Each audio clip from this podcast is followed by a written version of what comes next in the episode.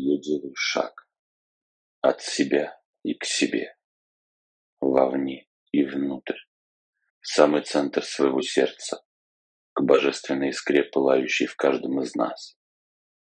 Руны имени Сирин появились на завесе границы. Они выглядят дымчато-черными, искрящимися на фоне серой хмари границы. Их черные переливы и высверки притягивают мой взгляд. Я смотрю и смотрю на них. Падаю в них. Погружаюсь в них. Искрящаяся темная дымка раздернулась перед моими глазами, и я оказался в ельнике. Сумрачно и печально в ельнике. Воздух кажется стылым и затхлым. Лапы ели свисают равнодушно и безжизненно. Я даже поежился. Такая печаль окутывает знакомый мне ельник, что хочется поскорее выйти отсюда. Куда угодно, но выйти. Под ногами обнаружилась каменистая тропа, уводящая меня от ели великанов. Я иду. Иду, иду, иду. Кажется, что двигаюсь только я. Окружающий пейзаж не меняется. Те же равнодушно печальные ели, те же камни и корни под ногами. Идти. Только идти вперед, говорю я себе. Когда-то же ельник должен кончиться, он же не бесконечен. Не буду же я бродить по нему целую вечность. Да и дорога вот она, под ногами. Мысли проносятся в голове со скоростью света.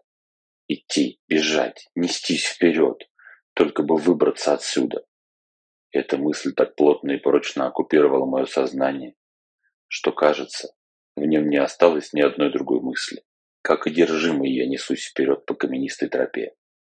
Вперед, вперед, только вперед. Лишь одна мысль бьется в голове. Все остальное как будто погасло. Стало не нужно, не важно. Отодвинулось за какую-то серую пелену равнодушия.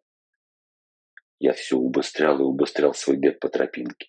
Несся, сломя голову, спотыкаясь о корни и камни.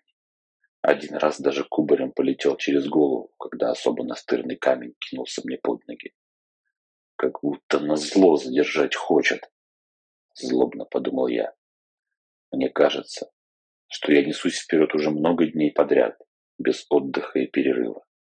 И все это время бегу по кругу. Ничего не меняется вокруг.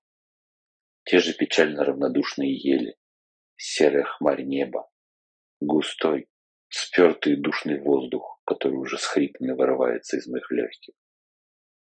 Полностью обессиленный я упал.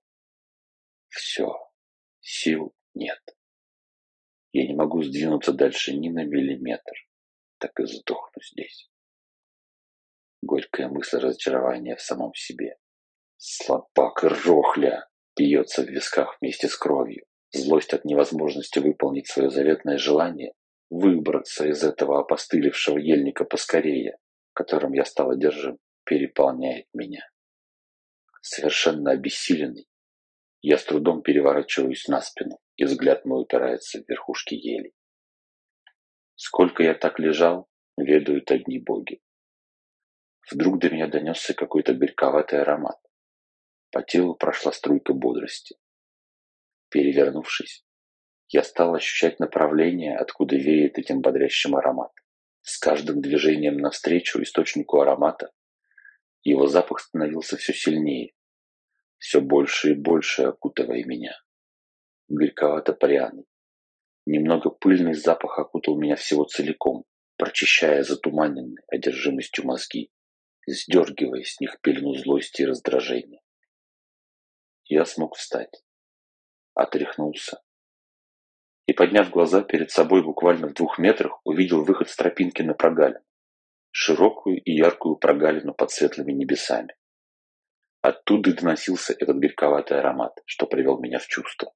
Шагнув из ельника на простор, я оказался на большой поляне прогалине в лесу, которая вся была покрыта ковром трав, над которым то тут, то там торчали знакомые мне с детства метелки полыни.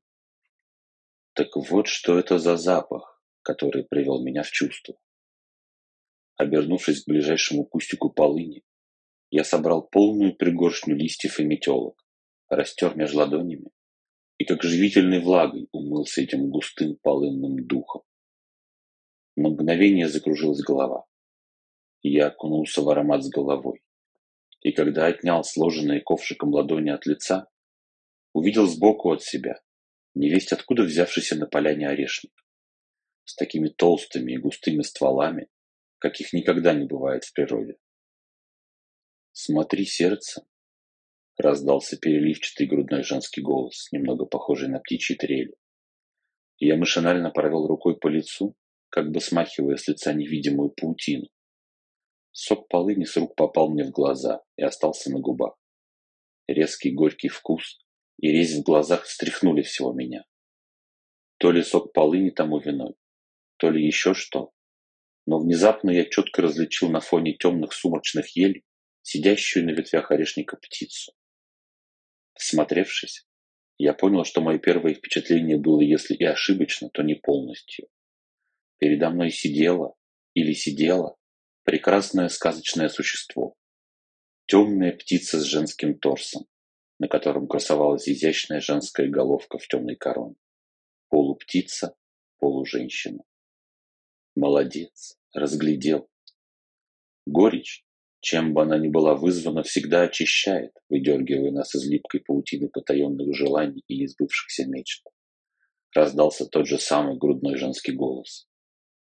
«Как твое имя, великая птица?» — спросил я. «Птица?»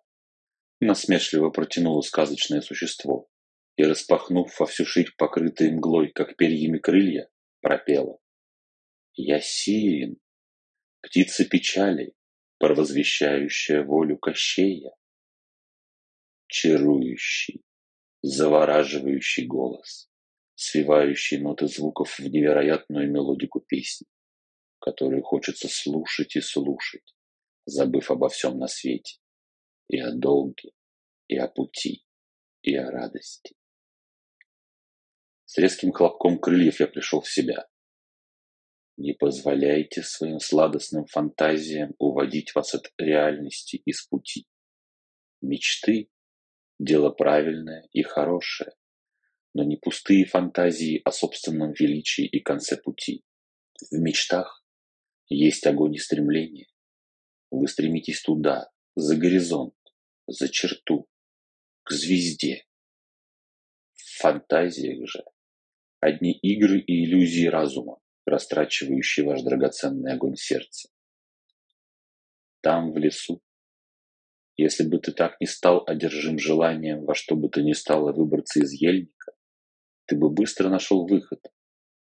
Ведь ты и сам увидел и осознал, что он был у тебя буквально в двух шагах но одержимый своим желанием, ты не жаждал больше ничего, кроме как поскорее исполнить это желание. А злость, а раздражение? Помнишь, сколько их выплеснулось из тебя в мир, когда ты не смог получить заветное? Такова природа человека. В вас намешаны и светлое, и темное. И это, помимо всего прочего, две составляющие вашей сути. Запомни, нет ни хорошего, ни плохого, ни злых эмоций, ни добрых. Есть лишь энергия твоего сердца, которая направляется тобой в твои же желания и стремления. Не стремись выкорчевать, вырвать из себя то, что тебе не нравится, то, от чего ты ужаснулся, открыв это в себе. Нельзя рвать душу на части. Нельзя вырывать из нее куски. Вы оставите и оставляете себя калеками. Простите себя. Простите себе все несовершенство, что вы обнаружите внутри. Простите все негативные, темные страсти и желания, которые переполняют порой вашу душу. Простите и радостно примите. Это все вы. Это часть вашей души.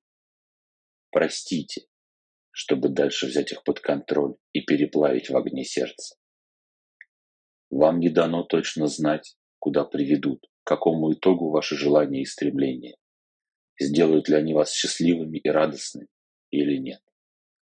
Об этом узнать можно только тогда, когда исчерпаешь свои желания до конца и оценишь результат.